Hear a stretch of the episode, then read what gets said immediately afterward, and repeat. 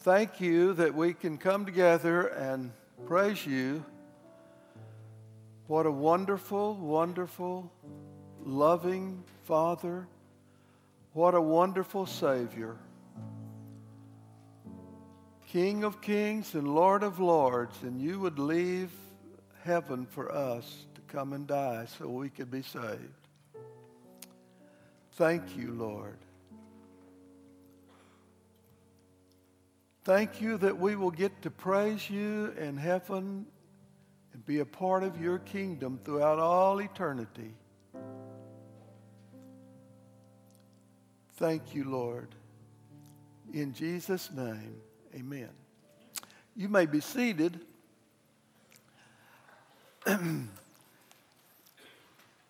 if you uh, have a Bible, if you would turn with me in your Bibles to the book of Ephesians, chapter number five. If you don't have a Bible, there should be one uh, under the seat in front of you, and you're welcome to take one of those Bibles and use it.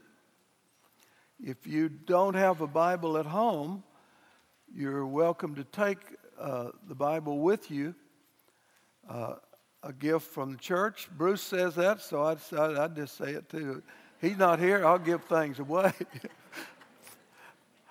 um, our, our senior pastor, Bruce, has been preaching this week in a men's meeting in Texas.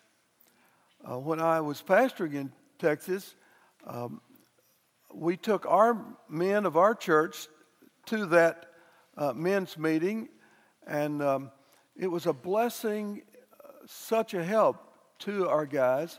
There would usually be uh, over a thousand men at one of these men's meetings that he's involved in uh, this week.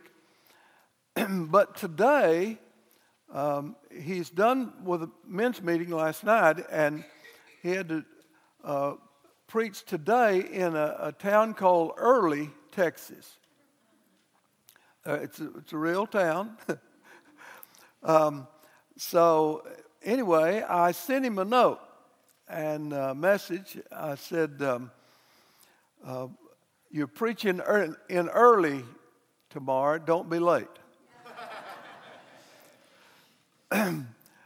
reminds me of a guy I heard of that retired, and after a few months, he was so bored, he had to do something to stay busy. And so he got a job as a greeter at Walmart.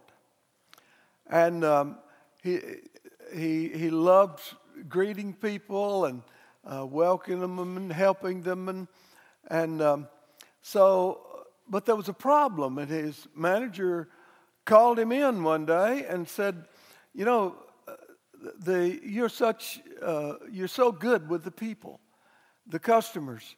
And all the employees just love you to death. Um, you're doing a tremendous job. But the problem is, you're coming in late. And he said, I've noticed now on your application that you have a military background. And um, so if you were late while you were in the military, what did they usually say to you? He said, Well, they usually said, Good morning, Admiral. Would you like a cup of coffee?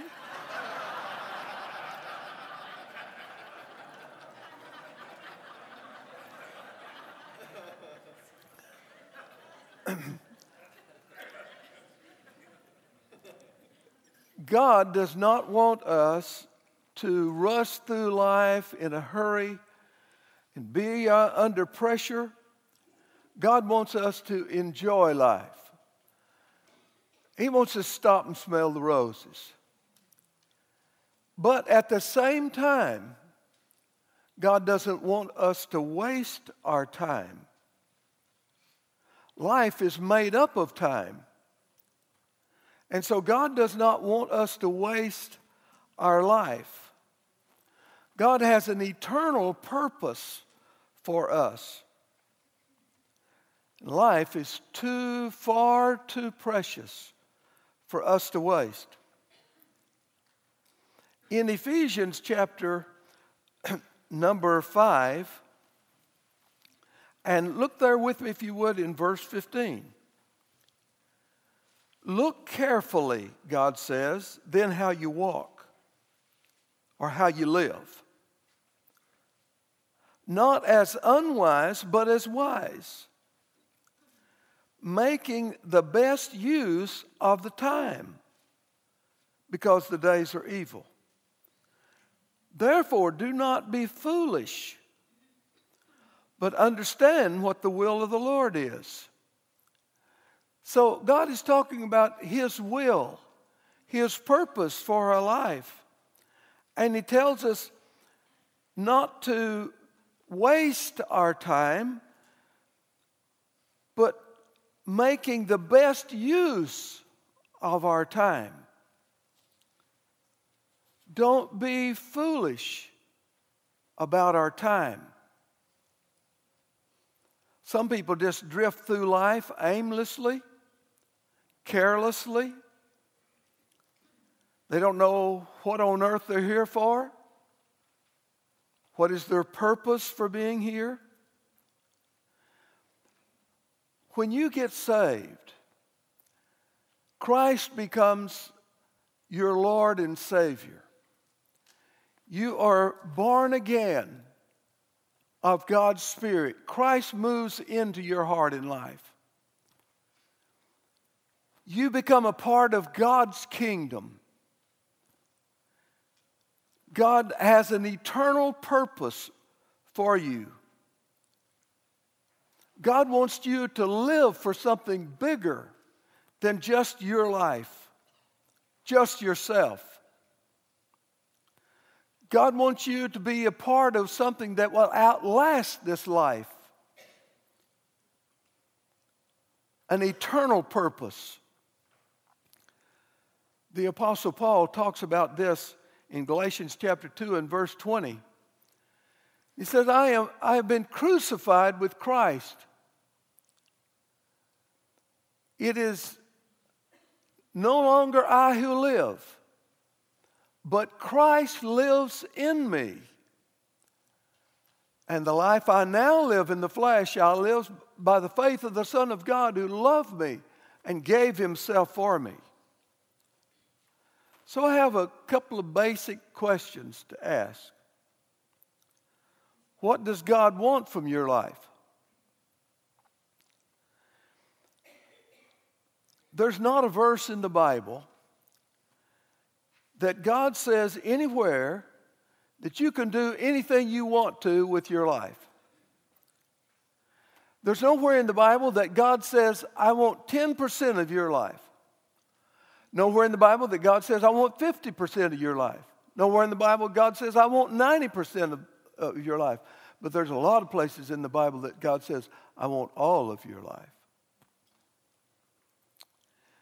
In Romans chapter 6 and verse 13, it puts it this way Do not present your members to, to sin as instruments for unrighteousness, but present yourselves to God as those who have been brought from death to life, and your members to God as instruments of righteousness.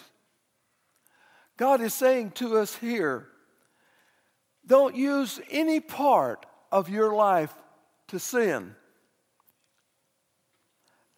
Not your mind, not your body, not your feelings, desires, or emotions, but yield your life to God as one alive from the dead. You've been born again of the Spirit of Christ. He has saved you from your sins and from hell. He has given you eternal life in heaven someday with Him. The Holy Spirit now lives in you. So we are to yield ourselves to God as a person that's now alive from spiritual death. We have new life in Christ. So we are to use our body, our soul, our mind, our spirit to glorify God in this life. We've been created or recreated to be a part of God's kingdom, starting right now here on the earth. You know what? God's going to come again one of these days. Jesus Christ coming back to earth. And when he comes again, he will set up his kingdom on earth. And we will rule and reign with him a thousand years. At the end of that, he's going to create a new heaven, a new earth. And we will rule and reign with Christ in eternity forever. That's something to look forward to, isn't it? That's something to get excited about. That we will love, be, love Christ and be loved by Him and share with Him in what He has for us in eternity. Christ is the most important person in the universe. And the most important thing in our life should be Christ. C.S. Lewis put it this way Christianity cannot be moderately important. God doesn't allow us to sit on the fence. In the Old Testament, in the book of Deuteronomy, chapter 10, and verse 12 and 13, it says, And now, what does the Lord your God require of you? But to fear the Lord your God, to walk in all his ways, to love him, to serve the Lord your God with all your heart, with all your soul, and to keep the commandments and statutes of the Lord, which I'm commanding you for your good. Now, the devil will come to you, and he'll tell you that the commandments of God are a drag, that they're downers but you know, that's the devil's lie. I have found out when I get my heart right with God and do what He wants me to, love Him and serve Him and obey Him, there's such freedom. There's a clean and a clear conscience. There's a joy. There's a satisfaction that nothing in this world can give. Don't listen to the devil. Serve the Lord with your whole being, God is saying, not just your spare time. Some people want to serve God like you cut a piece of pie. You cut it this way, and then you cut it that way, and you cut it. And so I want you to think about life now, kind of like, because that's the kind of way we do our life sometimes we try to cut it up in different pieces. One part is our social life, another part is our career, another part is our love life, another part is our family, another part is our retirement, another part is our spiritual life. But you can't pigeonhole God into just one part of your life. If He is Lord, He must be Lord of all of our life. He's God. Matthew chapter 6 and verse 24 puts it this way No man can serve two masters, for either he will hate the one and love the other, or he will be devoted to the one and despise the other. You cannot serve God and money. Now, it, it doesn't say it's going to be hard to serve God money. He said it's impossible because one of them will become your God. Now, folks, I want you to know right now there's nothing wrong with money. Matter of fact, I wished I had more. Don't you? And matter of fact, if you had a billion dollars, it'd be okay if you were serving God with you know how much a billion dollars is? That's a thousand million. Wow. Would you like to have that? I would. But it'd be okay if you were serving God with all of your life. But when money becomes first in your life, that becomes your God. And it becomes your priority. It becomes first place. But that's not the only thing that can come, become first place in your life. It might be your work. You could become a workaholic. Or it, be, it might be sports, or your career, or your family, or entertainment, or hobbies.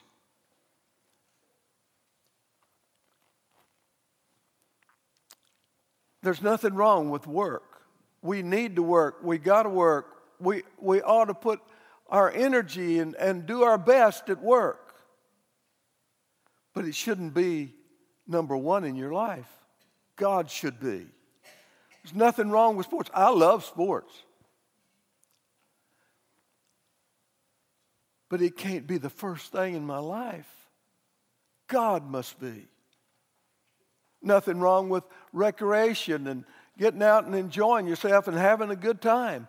All these are good things as long as you're not building your career and leaving out God.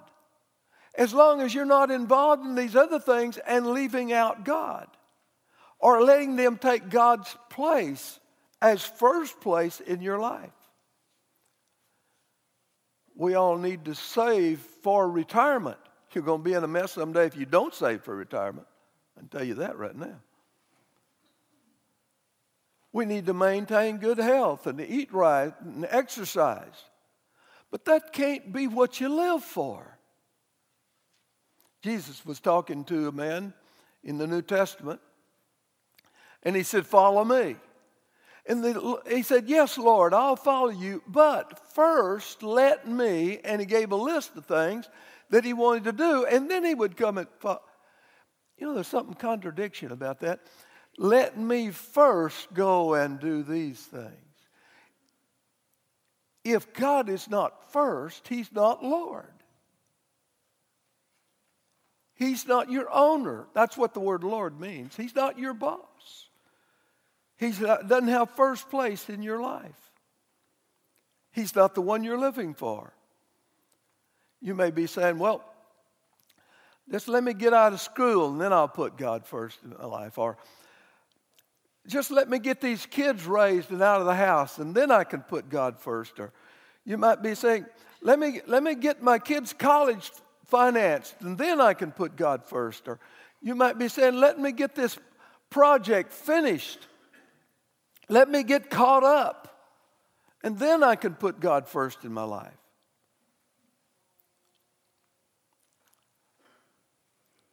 Life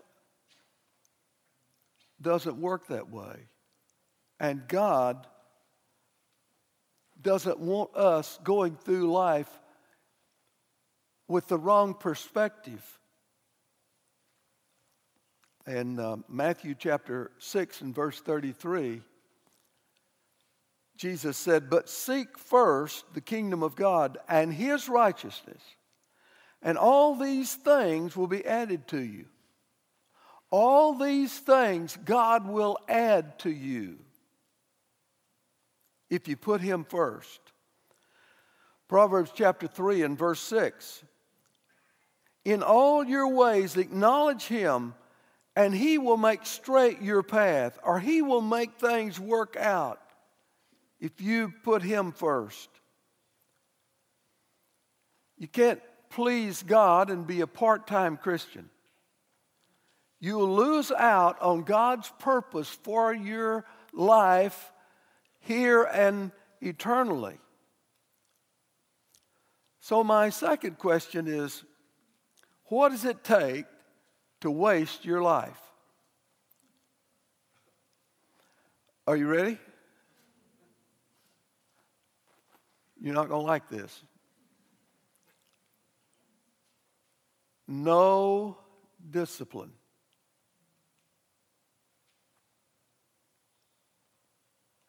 How do you waste your life? No discipline. To be what God wants you to be, to develop the full potential that God wants you uh, to have, you must discipline your life. Proverbs chapter 10 and verse 17 says, Whoever heeds the instructions is on the path of life, but he who rejects reproof leads others astray. You got to have discipline. But there's something else that you need that's even more important, and that's the grace of God. Now, grace has two sides to it. One part of grace is unmerited favor. When God gives us something we don't deserve, like forgiveness. The other part of grace, the other side, grace is God giving you the desire and the power to do what you ought to do, to obey God Here's the thing, folks. When we were born, we had a sinful nature. We were born that way. It's just natural for us to sin.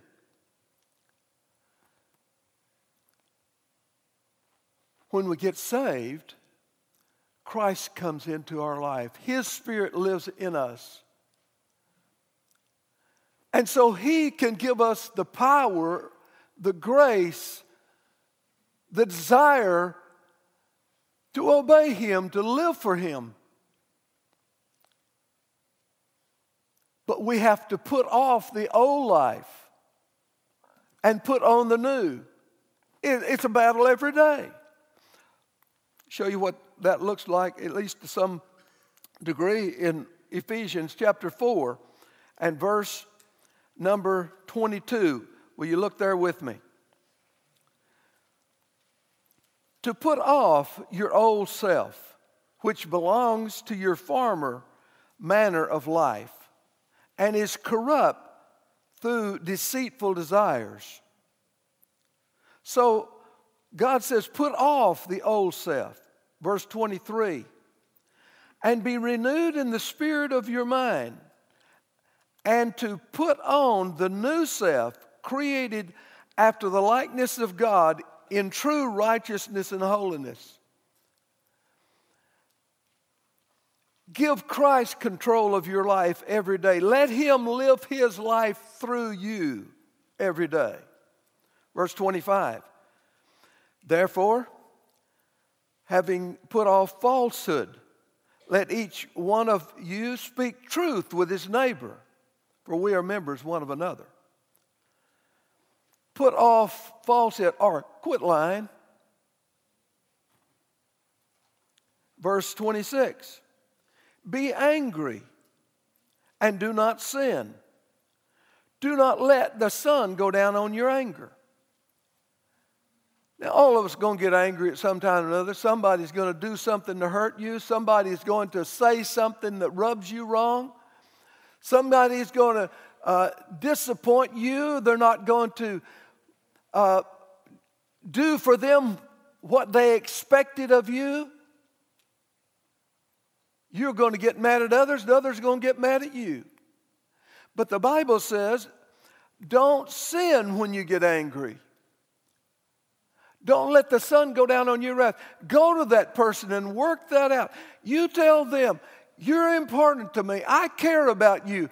But I have this anger in my life because of what was said or done or you didn't do that I thought you should have. And I need to talk to you about it. Help me with this. Why did you do that? And let them tell you where they're coming from, and maybe they had a reason. But work it out before you go to bed. Don't, or in other words, don't hold that over. Verse 27 and give no opportunity to the devil. The devil will take that a- anger and turn it into bitterness. Then verse 28 says, let the, thief, let the thief no longer steal, but rather let him labor doing honest work with his hands, so that he may have something to share with anyone in need.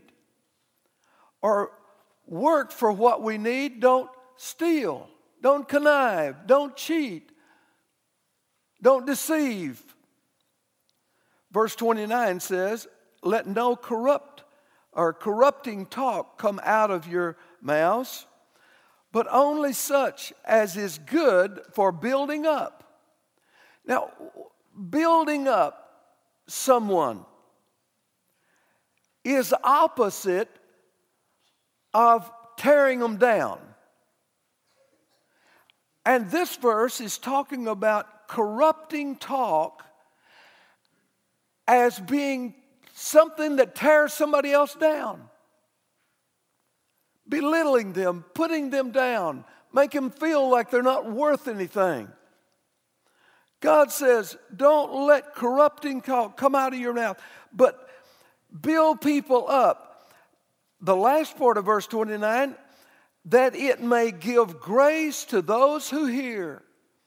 Are you giving grace to the people around you, especially to your spouse when you're mad at them?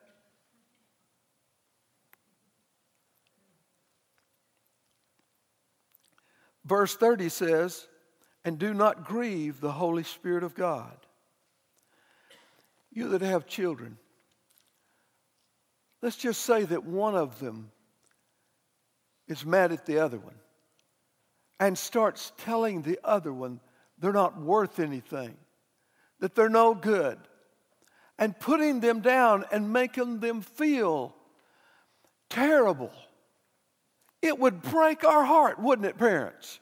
That one of our kids are doing that to the other. But God is our Heavenly Father. And when He sees us tearing each other down and putting each other down, hurting each other, it breaks His heart. And so it says there, and that we are not to grieve the Holy Spirit of God. In verse 31, it says, Let all bitterness and wrath and anger and clamor and slander be put away from you. Now, to sum all those up, quit gossiping. Someone came to me some time back and started telling me all these bad things about this person that both of us knew. And finally, I said, Stop. It's wrong to gossip. And this person said, Oh, I'm not gossiping. I'm telling the truth. Well, if it's not something they need to know, if it won't help anybody, if it can't solve a problem, it's gossip. God said, don't do that. Let all clamor and slander be put away from you with all malice. And then verse 32 said, Be kind one to another, tenderhearted, forgiving one another, as God in Christ has forgiven you. So we're going to have to discipline our mouth, our thoughts, our actions our feelings, our desires. And if you're like me, I can't do it by myself. I got to have God's help. I got to have His grace. I pray all the time God, deliver me from this wrong. God, help me to do this what is right. And He does when I genuinely desire it and pray for it, He gives me that grace, that desire and power to do His will and to obey Him. 1 Timothy chapter 4 and verse 7 says, Train yourselves in godliness.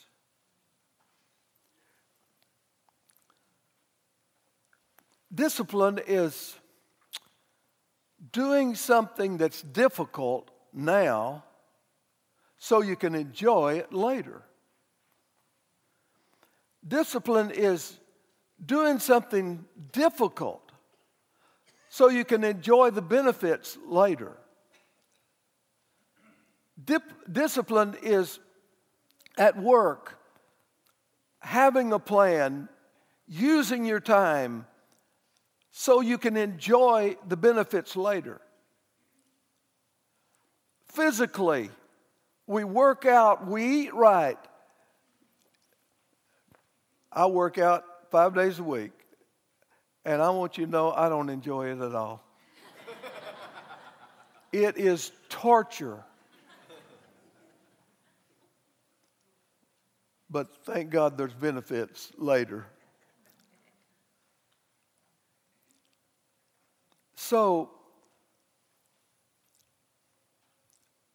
discipline and pray for the power of God in our life, and we'll develop the habits of righteousness. Hebrews chapter 12 and verse 1 puts it this way Since we are surrounded by so great a cloud of witnesses, let us lay aside every weight and the sin which clings so closely to us, and let us run with endurance the race that is before us. When I was in high school, I ran some track. And they gave me these little thin shoes when I was going to run a race. Didn't weigh anything hardly. Had some spikes on the bottom. And I, I wore some very light clothes. The coach didn't bring me out a big, heavy coat and big work boots to run in. He knew I'd lose. Well, I lost anyway, but.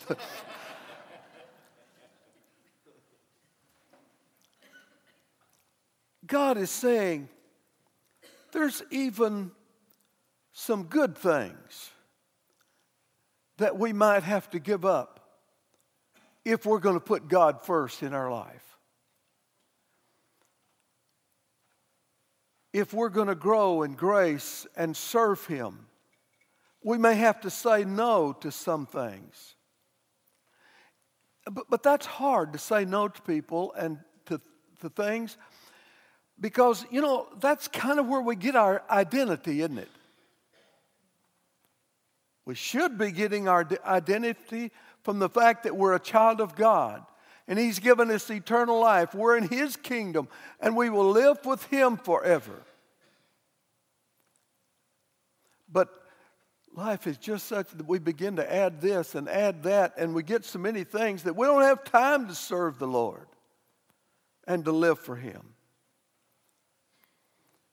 Jesus Christ was in heaven, King of kings, Lord of lords. He had a really good position there. And he left it all. Why? Because he loved us enough to come here and die for our sins. So God could forgive us. He paid the price of our sins with his own suffering.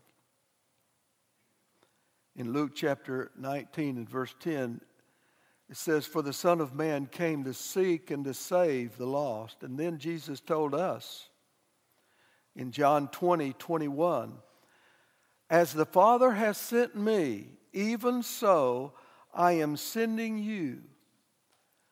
And the greatest thing you can do with your life is to invest it in something that will outlast this life.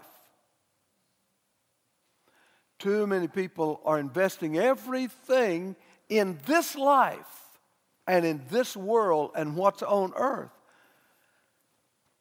this world's going to burn up. In the book of Second Peter, chapter 3, and verse 10, it says, But the day of the Lord will come as a thief, and then the heavens will pass away with a great roar, and the heavenly bodies shall be burned up, and and the uh, and dissolved, and the earth and the works that are done in it will be Say it with me exposed or burned up. It'll be gone. Everything you've done in this life, you're not going to take with you. It's here and will be gone someday. Jesus was traveling with his disciples. And he got to this town, it was late in the evening, so he, he had some friends there Martha and Mary and Lazarus. So he stopped at their house. And Martha was excited. She was going to cook supper for Jesus and all his disciples. I don't know how many was there for supper as guests that night, but a big a bunch of them, passel of them. And she's in the kitchen. She's peeling this and cooking that and mixing and all of it. And finally, she thinks, I'm in here by myself. And she goes in there where Jesus is talking and teaching. And she said, Lord, don't you even care? Have Mary, my sister, get in that kitchen and help me. And Jesus said, Martha, Martha, you're concerned about so many things. But Mary has chosen the best part that will not be taken away from her. Now, there's nothing wrong with cooking and cleaning and washing dishes and all the things that had to be done there that night. But Martha was missing spending time in the presence of God, hearing Him, learning, being taught by Him. You know, nobody puts a gun to our head and makes us add all these things to our schedule that we have. We choose whether we will put God first and serve Him.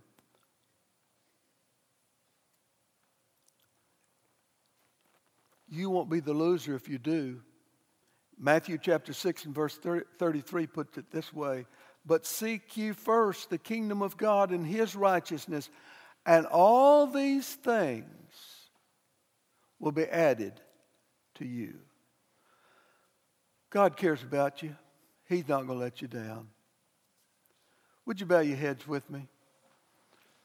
Every head is bowed, and would you even close your eyes?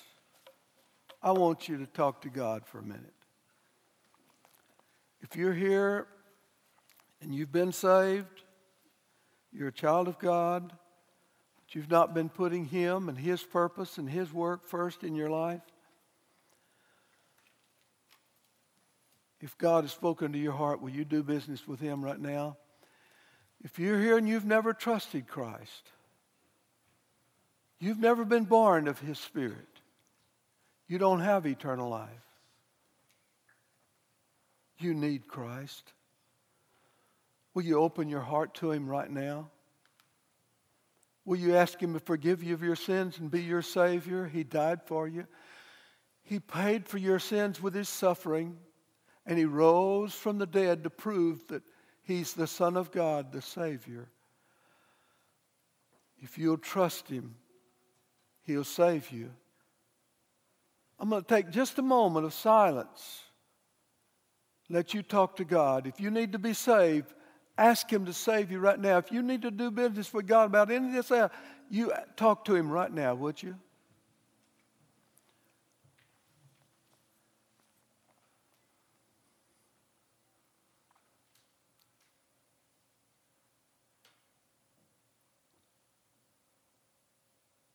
Heavenly Father, I pray that the Holy Spirit will take your word and change our life to make it what you want it to be, to fulfill your eternal purpose. In Jesus' name, amen.